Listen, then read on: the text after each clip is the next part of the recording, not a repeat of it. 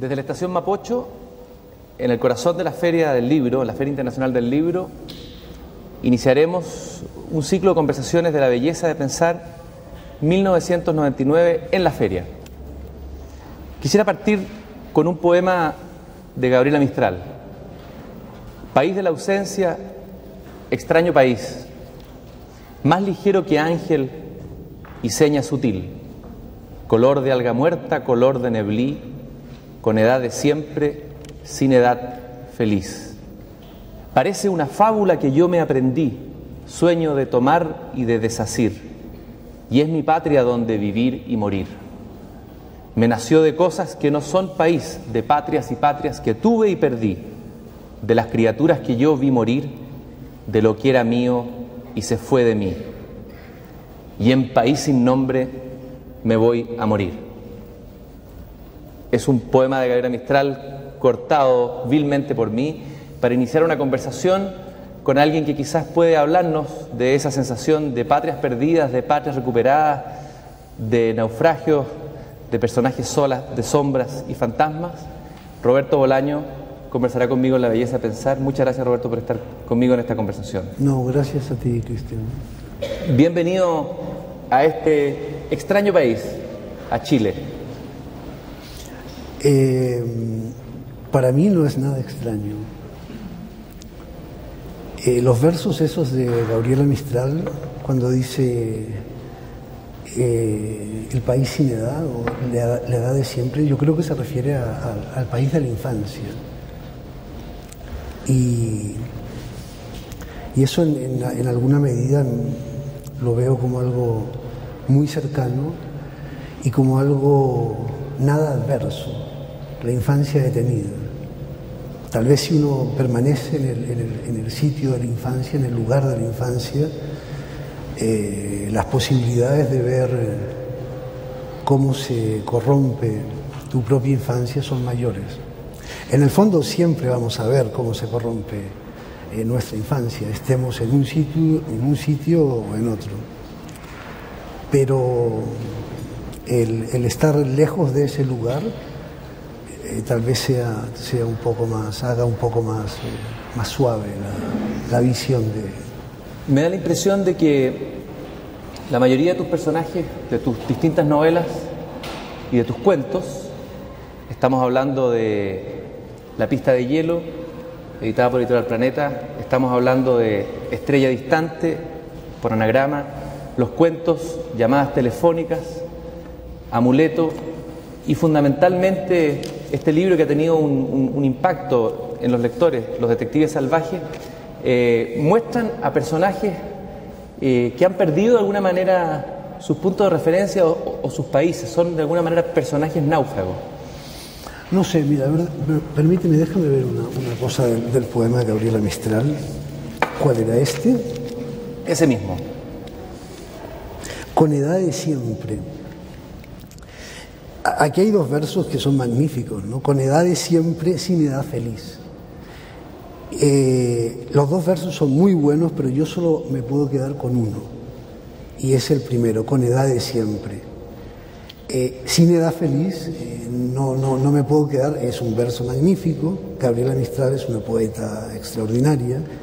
En mi caso, las, las edades, los pasos, el, transcurso del tiempo es una experiencia gozosísima. Y, esa edad de siempre, con el tiempo también se transforma en algo gozoso.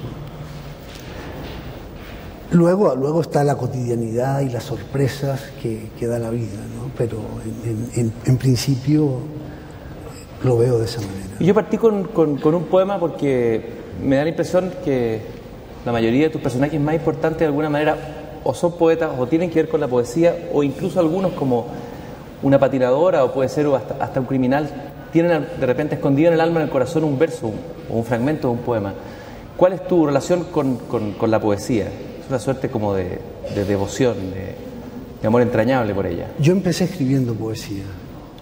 Al menos cuando, cuando empecé a escribir en serio, eh, cuando la apuesta era, era a, vida o muerte, que es una forma un poco, un poco exagerada de, decirlo, pero bueno, se, parece, lo que escribía era poesía y leí muchísima poesía.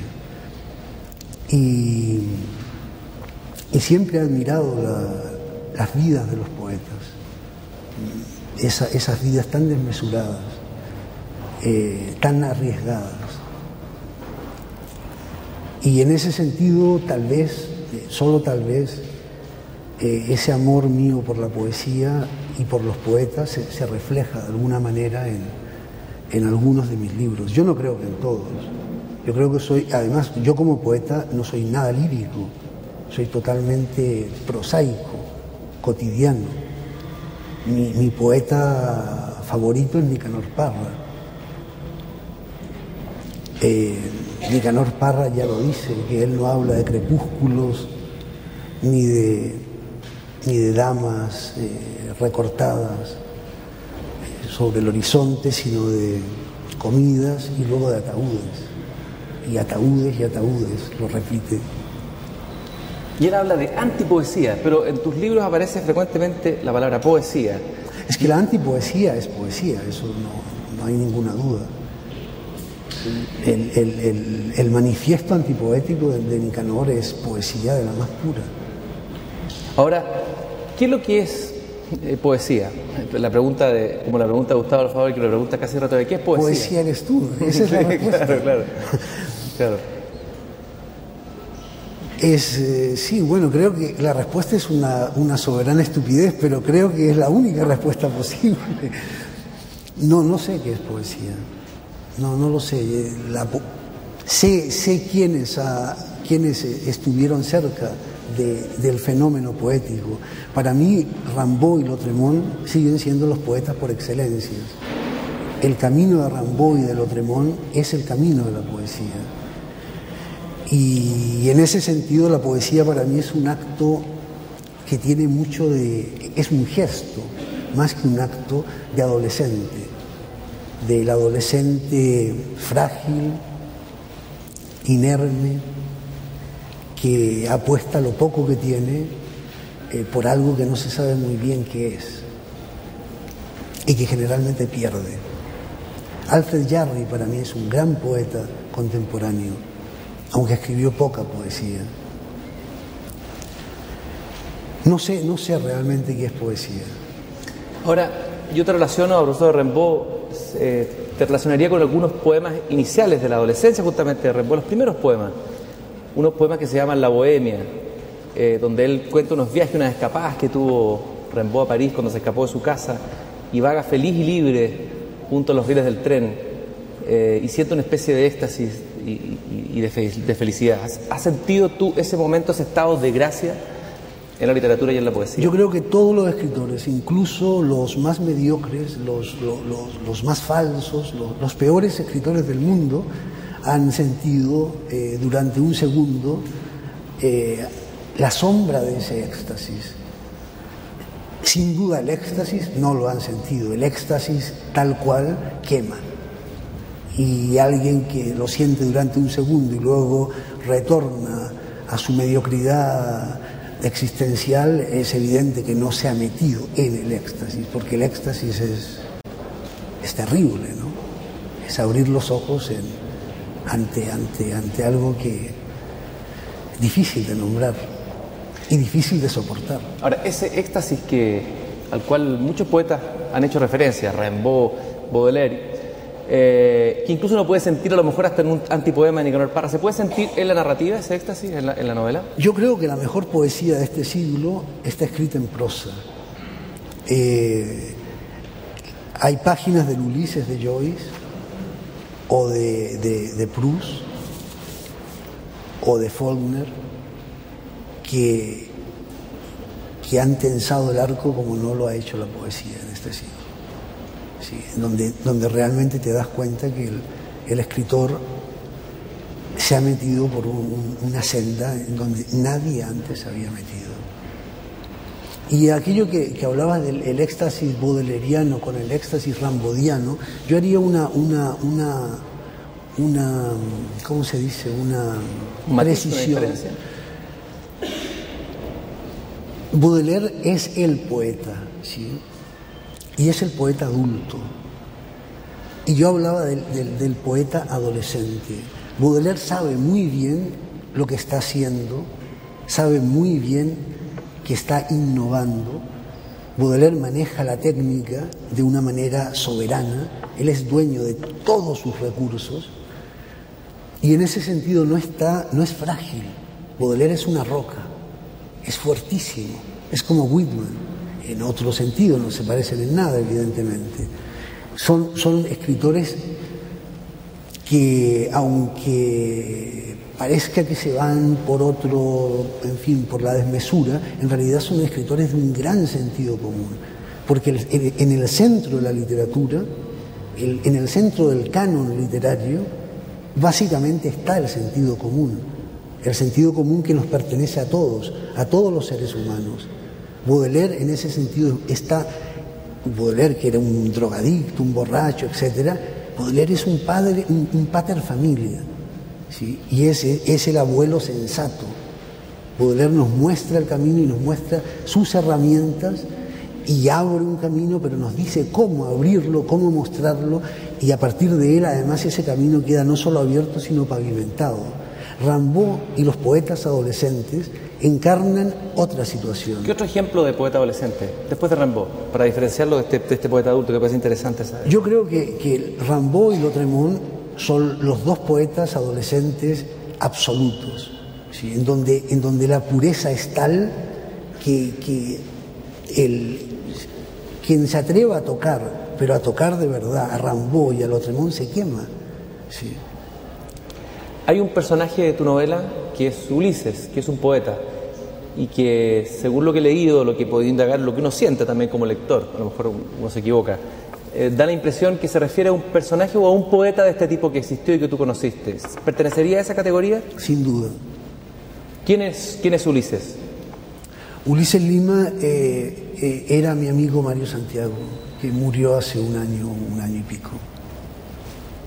Háblanos un poco de él. Es el, el- bueno, fue mi mejor amigo, mi mejor amigo de lejos y poeta mexicano, un ser extrañísimo. En realidad, Mario Santiago parecía haber bajado un ovni hace un par de días, ¿no? Y tenía cosas tan extrañas, era un lector empedernido, tan, cosas tan extrañas como meterse en la ducha y seguir leyendo. Entonces se metía en la ducha y con la mano mantenía el libro así. Y lo peor es que eran mis libros.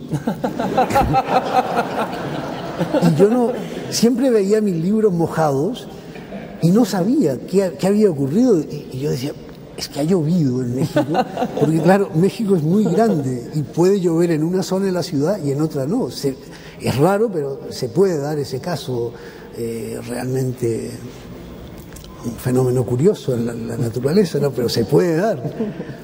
Hasta que, hasta que una vez lo sorprendí leyendo en la ducha. Y yo lo que tenía que haber hecho era ponerme de rodillas a rezar porque era un a rezar ante el milagro que había, había presenciado. No lo hice, más bien lo reté. Y, tenía cosas así, Mario. Mario era, era un, un personaje fantástico.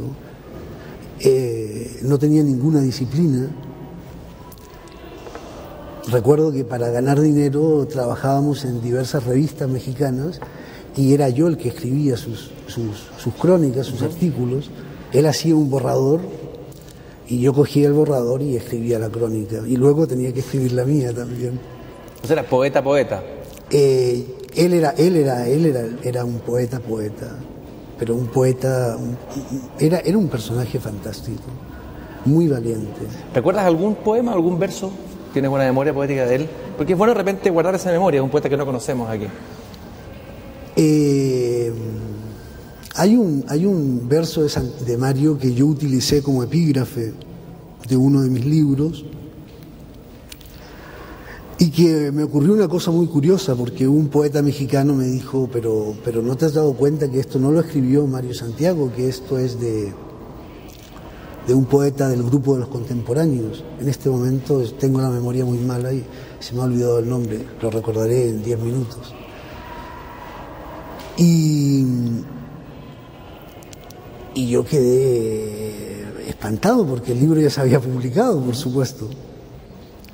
Y, le, y me puse a leer Owen, Gilberto Owen, que para mí es el mejor de lo, del grupo de los contemporáneos, del grupo contemporáneo mexicano, un grupo de los años 40. Y me puse a leer la obra completa de Owen. Y no encontré esos versos. Pero toda la gente me juraba que eran, eran versos de Owen, no de Mario. Y yo creo que está en, ¿Dónde? en, la, en la pista de hielo. La pista de hielo, acá está.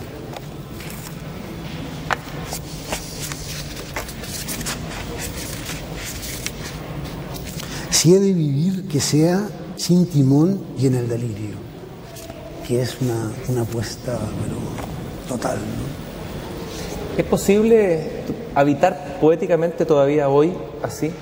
Porque esto tiene- me recuerda un poco la idea de el habitar poético que planteó alguna vez, plantearon los románticos, Hölderlin, que también es como la posta anterior. Claro. ¿Se puede todavía hoy habitar poéticamente de esta manera? Se puede, pero no es recomendable. Eh, yo no quisiera que mi hijo, si mi hijo decide ser escritor, no quisiera que mi hijo optara por vivir sin timón y en el delirio, porque nadie quiere ver a un ser querido sufriendo.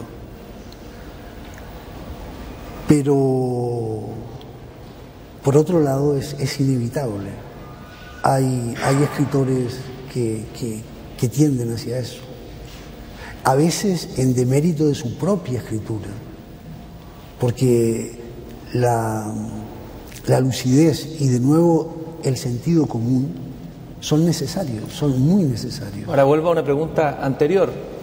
Sin embargo, me da la impresión que tú sientes la fascinación por aquellos personajes justamente, o tus novelas están pobladas de personajes que han perdido el timón y que viven en el delirio, de una u otra manera. Desde los escritores eh, nazis que aparecen en la...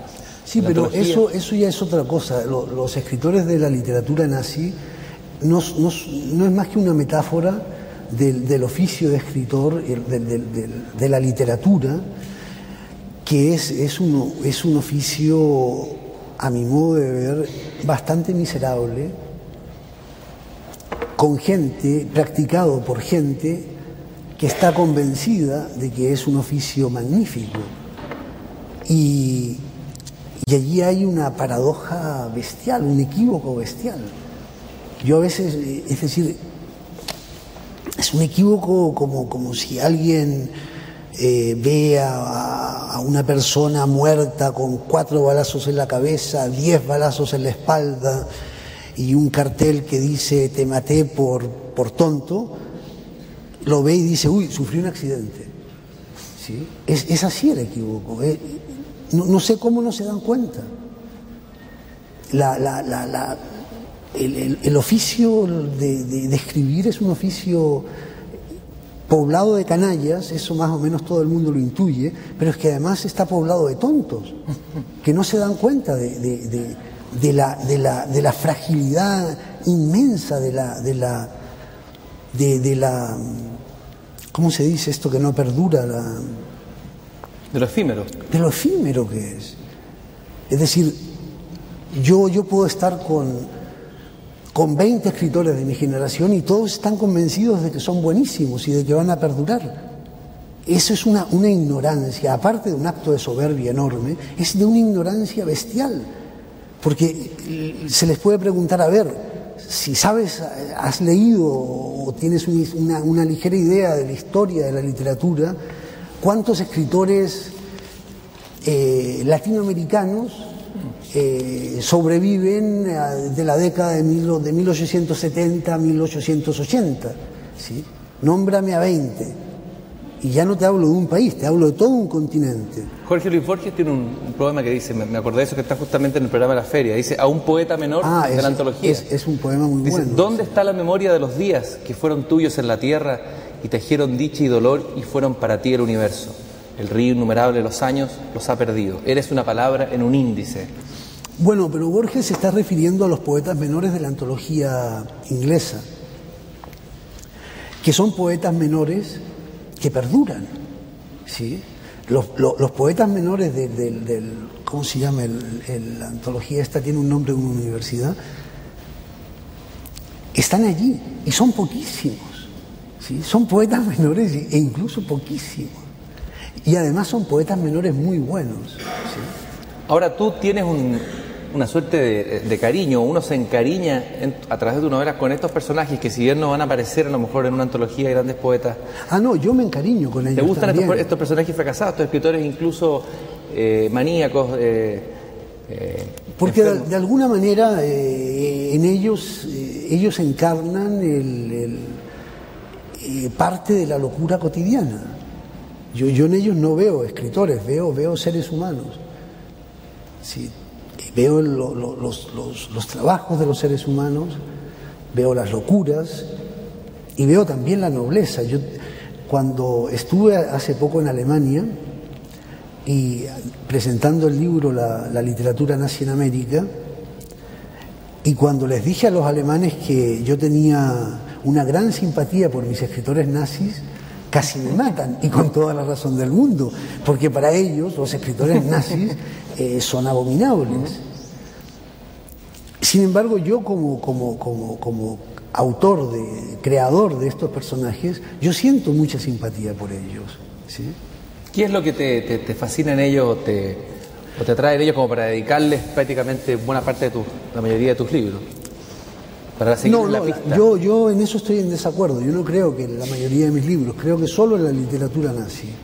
La literatura nazi en América es un libro en donde los protagonistas son escritores y en donde la, la literatura es el, el- el protagonista principal, la protagonista principal de la novela. ¿Y los detectives salvajes? No, no creo que, no creo que, eh, yo creo que allí es una pura, una, un- una, una comodidad de mi parte.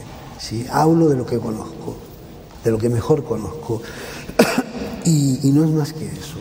Podrían no haber sido poetas. Podrían haber sido detectives o... Carnicero, no, Carnicero. carniceros, de, aprendices de carniceros. Hay un, eh, un poeta que tú también admiras mucho, quieres mucho, eh, compartimos esa, esa visión, que es Enrique Lin. Y me llama la atención porque uno de tus personajes, no me acuerdo, creo que es en Detective Salvaje, dije por ahí, la poesía de cambiar el día en que leamos bien Enrique Lin, creo que dice, uno de ellos. Ah, no, eso lo digo en, en- en- multitud de, de ocasiones, porque yo creo que Enrique Lin es uno de los autores peor leídos en Chile. ¿Qué es lo que significa? Y, y- lo conecto por qué. Porque Enrique Lin, junto con, con lo que tú dices, es un poeta que siempre está dudando del oficio de escribir. Incluso dice, le envidio a Rimbaud este no a, a este ejercicio. Y es alguien que duda de la palabra y que duda de la misma poesía mientras escribe poesía. Claro, porque Lin, Lin es muy lúcido. Lin en ese sentido es budeleriano, es totalmente budeleriano. Sí. Lin es un hombre, yo creo que Lin estaba totalmente, era totalmente consciente de que él habría, habría territorios nuevos y que él, que era un antes y un después de Enrique Lin. ¿Y cuál sería ese territorio? ¿Qué te abrió a ti, digamos? La lectura de su poesía. La, la lectura de su poesía, en, mi caso, es, eh, es, un, es un- mosaico más en, una época velocísima en donde leía a, muchos autores. En- en- en- básicamente la lectura de Lin, una, al menos una de las cosas que, que me sirvió leer a Lin, entre muchas otras, fue rebajarme la, la, la multiplicidad poundiana. En una época en donde, en donde yo creía mucho más en la multiplicidad, Lin eh, consigue que yo la rebaje y, opte por la reflexión. Lin es un poeta muy reflexivo. ¿sí? Y es un poeta reflexivo que duda de sus propias reflexiones.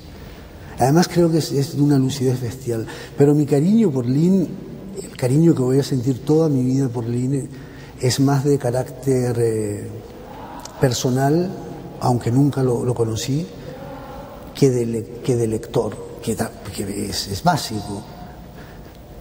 Pero eh, mi relación con Lin fue en una época en que yo estaba muy mal, pero muy mal, realmente mal. Vivía solo en una casa poco menos que perdida en un bosque, la casa ideal para suicidarse, vaya. Y yo le escribí a Lynn pensando que jamás me iba a contestar. Y Lynn me contestó una carta larguísima, interminable. Y además toda la carta estaba retándome. Era, era, increíble. Yo, yo pensaba, pero ¿qué le he hecho a este hombre para que, para que me conteste de esta manera? Y hablaba de todo. Y yo le volví a escribir y empezamos, tuvimos una, correspondencia no muy larga, pero, pero bastante profunda y, realmente muchas, muchas cartas. Y Lynn tuvo la enorme amabilidad de escucharme y luego tuvo la enorme amabilidad de intentar publicarme en Chile y me metió, porque no pudo hacer la revista esta que pensaba hacer, te estoy hablando del año 81-82, o, o antes, 80 80. Él pensaba hacer una revista, no pudo ser, y dio una conferencia en el Instituto Norteamericano Chileno y leyó mis poemas. Y además me mandó una... Bueno, se portó conmigo de una manera súper generosa, pero de una generosidad como solo pueden tenerla los grandes poetas. Él no sabía cómo estaba yo, pero, pero evidentemente a mí me salvó la vida. Es de una, vaya, Ahora, a propósito de salvar la vida, él tiene un verso, bueno, bastante conocido, yo siempre lo cito, que es porque escribí estoy vivo. Tú compartes eso en relación a ti mismo, hagamos una, en relación al oficio escribir, porque estamos dudando del oficio escribir, qué sentido tiene escribir novelas, qué sentido tiene escribir. No, yo más bien diría que, que porque escribí casi, casi la palmé. Si, no, si no hubiera escrito estaría, estaría más vivo y más sano ahora. ¿eh? Eso, de eso no me cabe la menor duda. Eh, pero bueno, en el sentido en que lo dice Lin es, es, un sentido mucho más alto y, en los términos que, con los que está jugando Lin son, son, mucho son absolutos. ¿Se ha comparado tu, la, aparición de detectives salvajes al, al, eh, al, fenómeno que produjo Rayuela cuando apareció Cortázar? Hacen unas comparaciones, de alguna manera como dos novelas iniciáticas que representan dos momentos, además generacionales distintos en la literatura latinoamericana y en los lectores que leen esta novela. ¿Qué te parece a ti esa comparación con Rayuela? En términos literarios, independientemente de, Yo creo que es una comparación de una generosidad para conmigo enorme. Mi novela es una pobre novela comparada con Rayuela.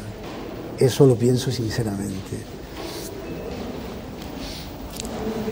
Ahora, al menos hay algo en donde, en donde puedo, puedo, algo que puedo aceptar, y es que al menos he intentado meterme por, por, por, estructuras y por juegos eh, dentro de, esa estructura nuevos. Si lo he conseguido o no, no, no lo sé. De todas maneras, creo que es una opinión de una gran generosidad.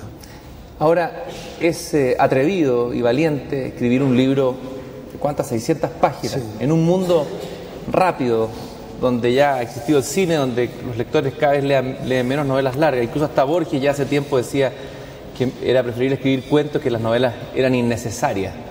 ¿Por qué escribir una novela así? En realidad eh, es, una, es una muy buena pregunta, pero la respuesta de la, respuesta englobaría también al cuento y a la poesía. ¿Por qué escribir? ¿Por qué escribir una novela larga? ¿Por qué escribir un cuento? ¿Por qué escribir más sonetos? La novela, una novela es larga en principio porque hay una, hay una estructura que, que, está allí que necesita ser llenada. No puedes plantear una, una estructura de seis pisos y construir uno solo y dejar el resto eh, el esqueleto de la casa nada más. Ahora, la pregunta es, ¿por qué? O, no hay otra, o ni modo nomás, no queda otra que hacerlo. Sí, yo, bueno, seguro que hay, hay, una respuesta mucho más inteligente que esa, pero yo me quedaría con esa, ni modo, no hay más que hacer. ¿Te parece a ti que, es una sensación que a veces tengo yo como lector, como lector ingenuo de, novelas, soy más bien lector de poesía, me, cuesta más leer las, novelas, eh, que el español, el idioma español, eh, quizás también lo sintió Borges, se da menos para construir una narrativa eficiente y potente que, por ejemplo, el inglés, donde sí hay una tradición narrativa fuerte, feroz y, constructores de historia. ¿Qué, te pasa a ti con el idioma? ¿Cómo trabajas tú esa, ¿Existe esa dificultad en primer lugar y si existe, cómo, cómo la trabajas? Yo creo que eso, eso que dijo Borges hay que, hay que, hay que leerlo como una butad de Borges. A Borges le, encantaba jugar a la contra y decir eh, cosas de este tipo de vez en cuando, que, además son, son, son ingeniosísimas y buenísimas. Pero el problema de fondo, más allá de la butad. No, no creo. Yo la verdad es que creo que el español es una, lengua muy rica. Borges, por ejemplo, dice que, que después de, Cervantes el idioma español cae en, en el academicismo, por ejemplo. Borges cree que Quevedo y Góngora eh, ya están en la decadencia del idioma español, y yo no lo creo. Yo creo que Quevedo es, es, pura fuerza, sí, pero pura fuerza. Borges, eh, no, no, no, a Borges no le gusta Gracián, por ejemplo. Yo creo que Gracián, aparte de toda la el, enorme boscaje que cubre la obra de Gracián, dentro de ese boscaje hay obra, hay literatura y sobre todo hay una prosa en español extraordinariamente buena.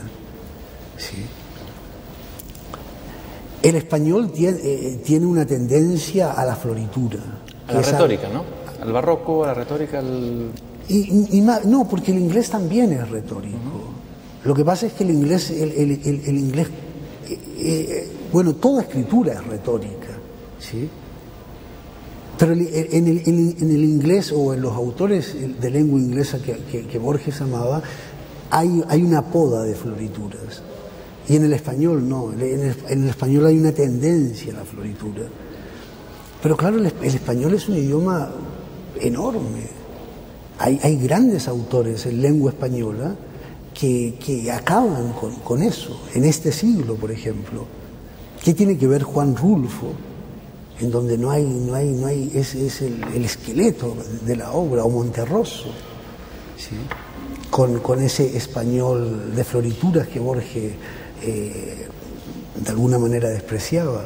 Ahora, eso, esos grandes que tú, que tú nombras en, y en Latinoamérica, podríamos ser a García Márquez, a Vargas Llosa, la mayoría de ellos... No, García Márquez sí que cae en florituras. García Márquez tiende hacia a, la floritura y la maneja muy bien además. Pero es un gran constructor de historia, quiero decir, de, narraciones. Sí, pero, pero el, problema, el problema que Borges veía no era en la construcción de la historia, era en el, en el adorno de la historia, en la forma de presentar la historia. ¿Cuál es la... Tú eh, hiciste una declaración por ahí, hablaste de la literatura chilena, eres bastante crítico de la narrativa chilena actual. No vamos a citar nombres, no vamos a entrar en el en, el área chica, pero nombras a un escritor eh, contemporáneo tuyo, yo creo, que dice que escribe muy bien, pero dice, pero esa literatura, esa novela ya se acabó. Se está ah, refiriendo de alguna manera a que un tipo de novela se acabó y que otra novela viene en camino. ¿Cuál es esa novela que viene en camino? ¿Cuál es la novela que se acabó y cuál es la novela que viene en camino? ¿O que intuyes tú que viene en camino? Eh, mira, una novela en donde lo, lo único en donde, en donde solo, que solo se sostiene por el argumento, por un argumento, y por la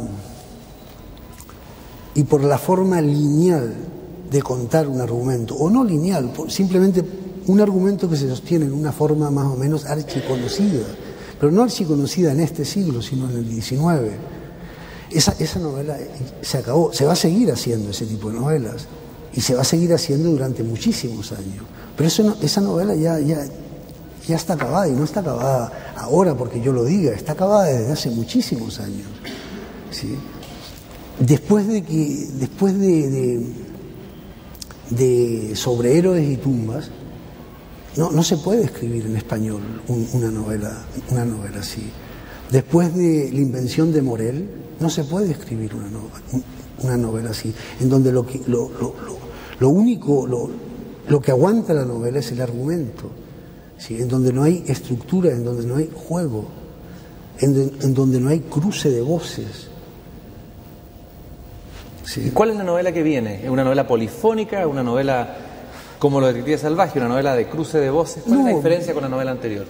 Yo creo, yo creo que en lo que a mí respecta, la novela que viene tiene que ser una novela que no repita a los autores del boom y que no tienda hacia, hacia, la, hacia lo fácil. ¿sí? Una novela que no sea... Eh, son, son, es un, una, ¿Cómo se llama esto que los políticos decían? Un petitorio mínimo. lo mínimo que se le puede exigir es eso. Una ¿Un novela, peticiones? no, no, no era eso. Era, tenía, tenían otra, otra forma de llamarlo. Cuando había una huelga y ponían lo mínimo y bueno, luego lo máximo. ¿no? que los máximos no se lo daban nunca, y lo mínimo tampoco. Yo, yo creo, por ejemplo, que, para, para no, no, hacer teoría, yo te doy ejemplos.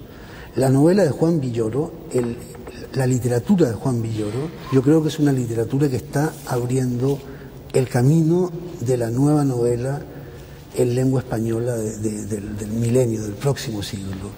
La narrativa de Rodrigo Rey Rosa, el escritor guatemalteco, es algo que no se parece a nada. Háblanos un poco brevemente de ello, para quienes no lo hemos leído, no lo conocemos acá. Acércanos un poco de ello. ¿Cuál es la apuesta de ello? En principio, no repetir todos los pasos circulares que, dieron los del boom y sobre todo los que vinieron después del boom. Y luego, claro, cuando, te nombro a, Rey Rosa y a Villoro, también estoy pensando en César Aira, el argentino. Y estoy pensando también en Javier Marías. Y claro, la literatura de Javier Marías no se parece a la de César Aira, que a su vez no se parece en nada a la de Rey Rosa. Eh, yo prefiero, prefiero salirme por la tangente y recomendar la lectura de esos libros. Que lean a Javier Marías, que lean a Enrique Vilamatas, que lean a Rodrigo Rey Rosa, a Juan Villoro, que lean a, que lean a, algunos nuevos que de la década de los 60, pocos, pero algunos, están saliendo buenos. Y, y que lean a Bolaño también en último lugar. Ahora, pasemos un poco al cuento. Eh, en tu conjunto de cuentos, las llamadas telefónicas, una de las cosas que, me llamó la atención como lector nuevamente es esos finales, eh, no sé si llamarlo abiertos o ambiguos, quizás porque estábamos acostumbrados o mal acostumbrados por un tipo de cuento, un final eh, que golpea, que cierra, que rompe a un cuento que gana por nocaut, como decía Cortázar. ¿Qué es lo que hay en, esa, en esos cuentos que parecen historias que alguien cuenta en un bar? Parece, a mí me dio la sensación que son como cuentos que uno escuchó en una conversación y que pueden quedarnos cerrados, que dejan siempre un... Yo, yo, yo difiero, eh, yo no creo que, mis cuentos, ya, ¿qué, ¿qué más quisiera yo? Que fueran cuentos que uno puede escuchar en un bar. Pero, por ejemplo, pienso en, en Vida de Anne Vida de Anne es un cuento de 30 páginas, pero en realidad es una novela río, una novela río de 900 páginas o de 800. ¿Sí? Ahí está la estructura de Vida de Anne Pienso en Sensini y Sensini, más que un cuento, propiamente un cuento, es una, instalación.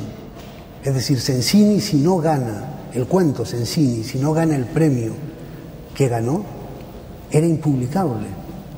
¿sí? la apuesta literaria de Sensini no, no, no se cumplía eh, al 100% en la escritura de la obra. La apuesta literaria se cumplía ganando un premio que era darle la vuelta total a lo que en la obra se estaba contando, pero ganar un premio real. ¿sí? Esto lo dejo entrever de una forma muy leve en el final del cuento, en donde pongo que el cuento ha ganado un premio en tal lugar, que es totalmente real. Hay otros cuentos en donde... Es como un intento de sacar el cuento de la ficción y, hacer inmediatamente un paso, un puente directo con, la vida, por decirlo de forma yo, yo No, es, es, es, un intento de, de, jugar, de, dar, de darle a una sola cosa que aparentemente tiene un solo significado, darle muchos significados. ¿sí? Esto, esto el, eh, quien mejor lo ha hecho eh, en los últimos 50 años es George Perec. Perec es un autor, para mí, Perec sale de, los libros ¿sí? e impone el, juego fuera de sus libros. Los libros son como la batería desde donde sale el juego. ¿sí? La, novela de Perec, en donde, sol, donde falta la letra E, es la E, ¿verdad? Sí. En español es la A. Es la A, claro. Claro. Es, es, es, es entrar en, Es un juego que igual no tiene la más mínima importancia. En principio se intenta que, que, un lector común y corriente lea el texto y le guste y se entretenga. ¿sí? Pero claro, un texto que lo leas y te entretengas nada más, que, esa sea la finalidad del texto, es, es, es tiene una vida cortísima. ¿sí? Los textos se tienen, tienen que tener espejos donde ellos se miren a sí mismos en, donde, en donde el texto se mira a sí mismo y vea también qué hay detrás suyo. En fin, es, un juego, ahora que hablo de él, igual me parece, me parece tonto, igual es un juego ocioso y, sin sentido. Pero toda la literatura en, ocasiones eh, parece no tener sentido también. O sea, ¿qué más da otro sin sentido? Ese cuento es emblemático de todo lo que hemos conversado, bueno, para el que no lo ha leído, porque es, la historia de un escritor joven que le escribe a otro escritor que es experto en participar en concursos, concursos de ayuntamientos y qué sé yo, típicos concursos que hay en, España y en Europa, más que aquí, por lo demás. Eh, ¿Ese escritor quién es? ¿Tiene alguna referencia directa? ¿Es, es, Sonetti, como se dijo por ahí? No, no, es Antonio Di Benedetto que es uno de los grandes escritores argentinos y uno de los grandes latinoamericanos. Y Di Benedetto hizo eso en, España porque no tenía, no tenía dinero. Y mandaba además el mismo cuento. Eh, y ganó en algunos concursos, dos o tres concursos con cuentos con distintos títulos. Supongo. Eh, yo participé en un concurso hace muchísimos años y obtuve una tercera mención se publicó el libro con el ganador y las menciones. Todos ganamos dinero. Y además bastante porque era un premio muy generoso. Pero claro, todos eran, eran, eran escritores desconocidos, menos la primera mención, que no el ganador. La primera mención era de Antonio Di Benedetto. Y a mí eso me dejó tocadísimo. ¿Cómo es posible que Antonio Di Benedetto, un grandísimo escritor, traducido casi a todas las lenguas, esté tan mal como para mandar un premio a un concurso de provincia. Y, el cuento surge de eso, de, los, de, los, motivos que podían impulsar a un, a un crack de primera división a jugar en campos de tierra pelada de, cuarta regional preferente. ¿no? Eh, tú cuentas por ahí también, y, tu personaje, no me acuerdo cuál de ellos. al, problema moral me refiero, al problema filosófico de entrar en eso. Y, también al juego, a la, alegría de simplemente decir, mira, soy escritor y no, no, no, se me caen los anillos de, de, ganar dinero con mi escritura en, en, estos potreros. Eh, hay un personaje en tu novela, creo que eres tú mismo o tu heterónimo, no sé, que roba libros en, en Ciudad de México. Eh, este acto de robar libros es casi un acto sagrado, de alguna manera para un escritor. Hablemos de ese acto sagrado de robar libros en, librería. Para mí, más que un acto sagrado, era una necesidad. Yo, yo soy muy tímido y en aquella época era aún más tímido y yo veía cómo mis amigos robaban libros y sus bibliotecas iban creciendo menos la mía. Y entonces me decidí a, entrar en el gremio de los ladrones. Y al principio me fue bien, y luego me, tuve dos o tres caídas y, dejé de hacerlo, me ponía muy nervioso. Pero yo creo que es algo que todos los jóvenes hacen y, me parece además buenísimo que hagan. robar libros, robar libros no, es, no es un delito. Yo sé que los ejecutivos de la Cámara del Libro me van a odiar por esto que acabo de preguntar al interior de la feria, pero tenía que hacerte esa pregunta. Y quería contarte, no sé si tú conoces la historia de un eh, famoso, gran ladrón de libros chileno, no. que fue un, cura, que era profesor de literatura, del Colegio San Agustín, que era, eh, se llamaba Alfonso Escudero, un gran profesor de literatura. Esto me lo contó Alfonso Calderón. Y dentro de la sotana él eh, había inventado un sistema, una especie como de anaqueles de libros donde iba guardando libros, iba robando en, las librerías. Nunca lo, lo descubrió, se contaron esto. Una sola vez lo descubrió y se desmayó. Se hizo que estaba enfermo y, y se desmayó. Eh, ¿Son para ti los libros eh, tan necesarios como, sí, sí. como el pan, como el aire, como el, sí, Además, eh, yo, uno empieza comprando libros o robándolo y, y termina leyéndolo. Pero en mi caso ya, ya es, es, una obsesión. Compro libros y ni siquiera los leo, los acaricio. y tengo muchos libros y tengo algunos libros que no, he leído y que sé que no voy a leer jamás, pero los compro y, de vez en cuando los ojeo. Y me gusta tenerlos cerca. Fetichismo. No, no es fetichismo. Eh, bueno, sí, es una forma de fetichismo. Es como coleccionar eh, cromos. Yo cuando era niño coleccionaba cromos. Ah, no recuerdo cómo se, le, cómo se le dice en Chile a los cromos. ¿Cómo? Láminas. Son láminas. Bueno, en los años 60, a principios de los años 60 se le llamaba de otra manera. ¿eh? Y, y, para mí con los libros viene a ser casi lo mismo, es decir, la selección brasileña, las láminas de la selección brasileña, pues me faltaban tres. Y, con los libros es lo mismo, es decir, si me faltan dos Stendhal, pues voy a por ellos.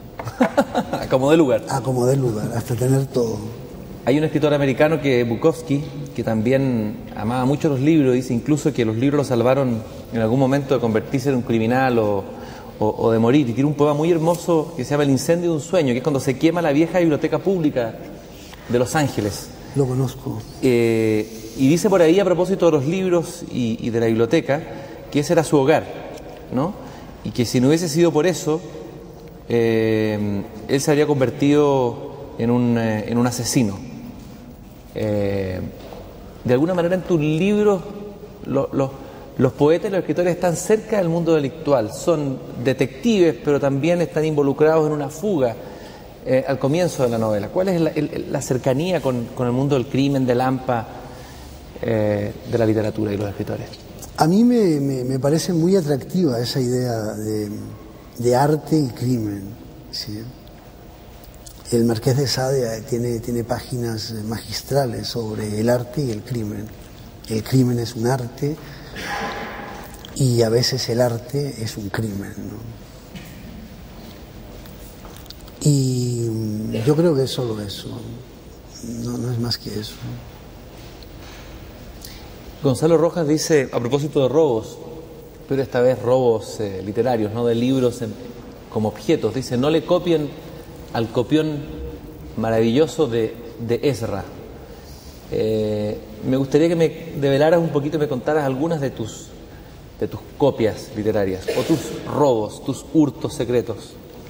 Eh, al copión maravilloso de Ezra. Bueno, primero yo no creo que Ezra, Ezra Pound fuera un copión. Y en ocasiones tampoco creo que, fuera maravilloso, la verdad. y, la literatura, la literatura, el, flujo clásico de la literatura eh, acepta, eh, también está, está, está hecho de, de de plagios consecutivos, es decir, todos estamos escribiendo el mismo libro a final de cuentas. Y ese mismo libro, a final de cuentas, es nada, con mayúsculas, eso sí, o tal vez con minúsculas. Entonces es, lo de menos. A mí lo que me, lo que me, enferma un poco son los copiones, los, los, los malos copiones, los que, los que simplemente plagian, ¿no? Pero, pero no, no, el, maravilloso copión de Ezra Pound nos ha enseñado a todos lo que es la poesía. Además, yo creo que es el, quien mejor ha leído a Whitman es Ezra Pound. El, mejor. Hay quien dice que es Wallace Stevens, eh, y yo creo que eso es imposible, un sinsentido. Y uno lo que hizo el puente además con el con el mundo oriental, con la poesía japonesa, con todo, todo. Es, que Ezra Pound no es un escritor, es una literatura. Ezra Pound es, es, un gigante.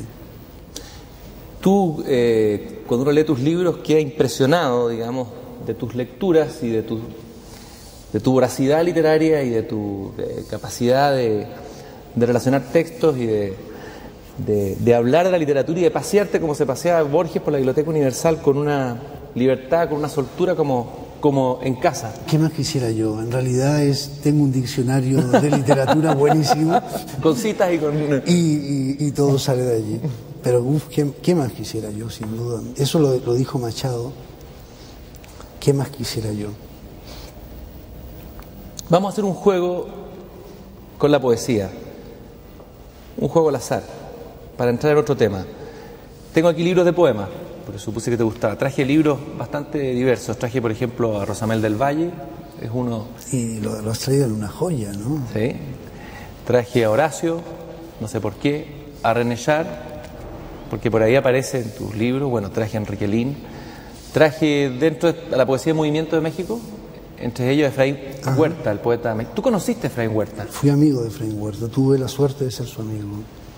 Y además fuiste le quitaste a la hija, parece, ¿no? No, tuve lo que en Chile se llamaba un atraque con su hija. No que te secuestraste a la hija. No, no, no, no, no, no. Efraín tenía una hija hermosísima y que debe ser ahora una mujer hermosísima. Y ella me atracó a mí. Y yo me sentí, yo me sentí tan, tan, tan avergonzado sobre todo porque yo tenía una novia y cuando ella me atracó mi novia me había dejado. Pero después del atraque, milagrosamente mi novia volvió.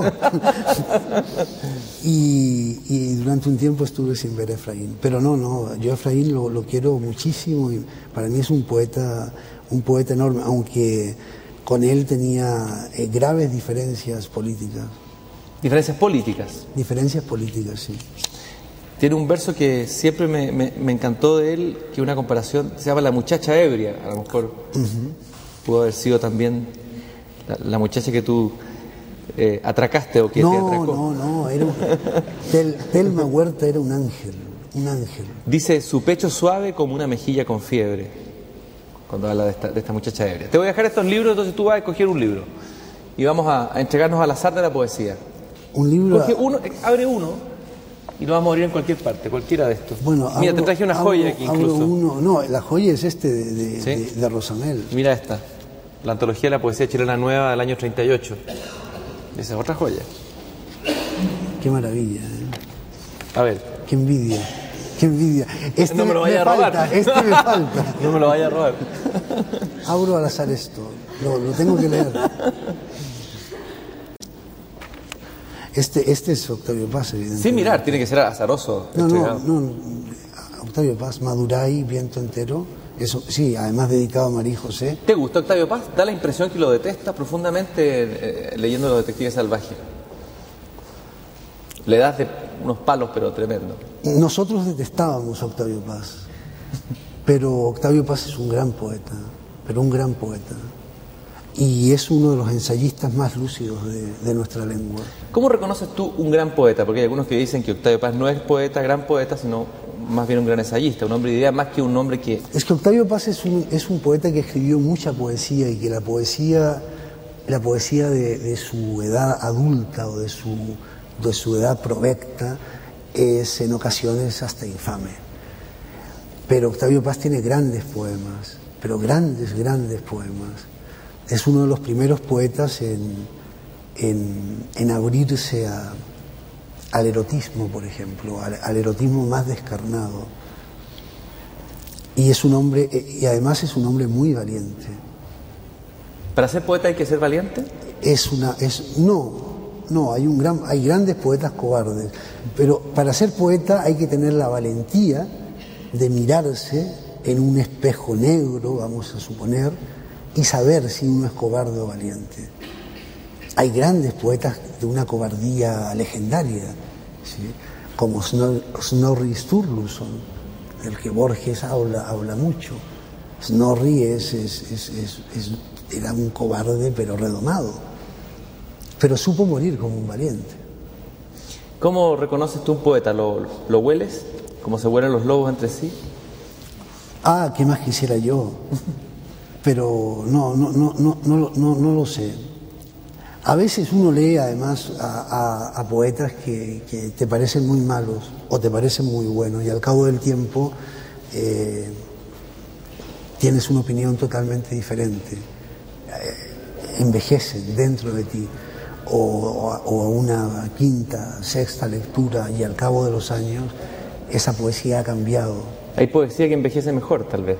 Hay poesía que no envejece. Uh -huh. Hay poesía que se conserva eh, viva y, y, bailable al 100%. Juguemos un poco, ya que te gusta jugar y eso lo estás haciendo en tu narrativa. A ver, escoge así al azar, escojamos algo. Ya, abramos. Tú mismo tienes que abrir. Wow.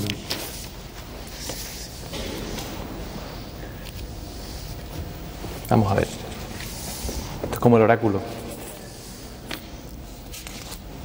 Esto es. Eso es de roca, ¿no? Esto es de De Roca. Curiosamente, un poeta. Es que es el único poeta chileno que escribe unos versos tan largos que parece prosa. el canto como el sueño ha de estar cruzado de larvas. ¿Te dice algo eso? Claro, claro, es, es, es, es una imagen muy fuerte. De Roca, de es, un, es, un, es un poeta esponja, ¿no? que chupa de, todos lados y además es el gran rabelesiano que hay en, en el cono sur de América. Es, es, es, un hijo de Rabelais. En ocasiones a mí de Roca me, me cae pesado por, por su rabelesianismo, porque si yo quiero leer a Rabelais, generalmente lo que hago es leer a Rabelais, no a de Roca pero, pero en De Roca veo, veo, veo un, a un gran poeta y sobre todo veo un hombre muy valiente, pero muy valiente, con, con, con, con, sus, con unas debilidades bestiales, ¿sí? pero bestiales. ¿Quién no las tiene? Eh, en aquella época era, era, era, era una epidemia, yo diría que más que en esta. Es decir, no me extrañaría. Vayan, de Roca creo que tiene algún poema, un canto a Stalin, por ejemplo. Neruda también. No, Neruda mucho más aún. Neruda, Neruda es un. Hay, se podría hacer una antología, una antología infame de Neruda. ¿Tú crees que hay una ética en el escritor y en la escritura? Yo creo que, yo creo que, que hay una ética en todo ser vivo. Uh -huh. Una ética rarísima.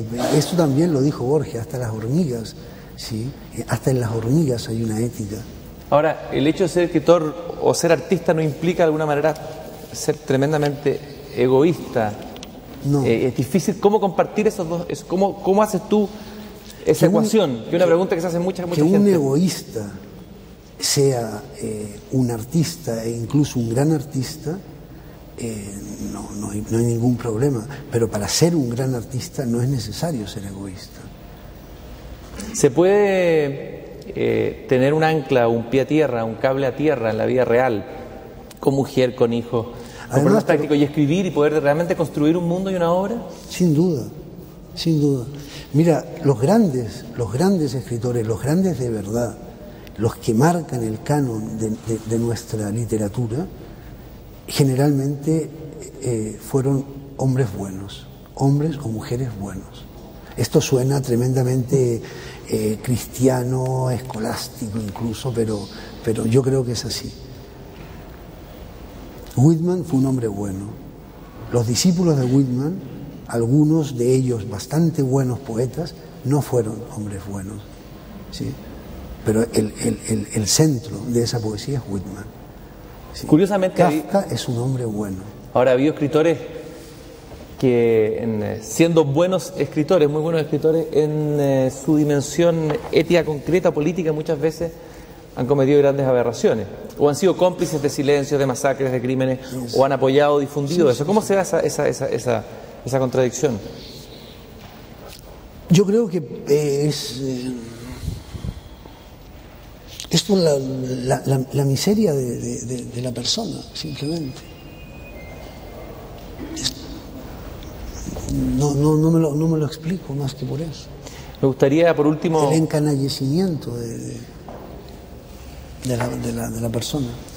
por último, Roberto, me gustaría si pudieras escoger un fragmento, así como cuando un poeta en este programa yo le hago leer un poema, ¿por qué no un narrador leer un fragmento, un pequeño fragmento escogido por ti, donde esté tu, tu respiración de escritor de alguno de tus libros? Me muero de vergüenza.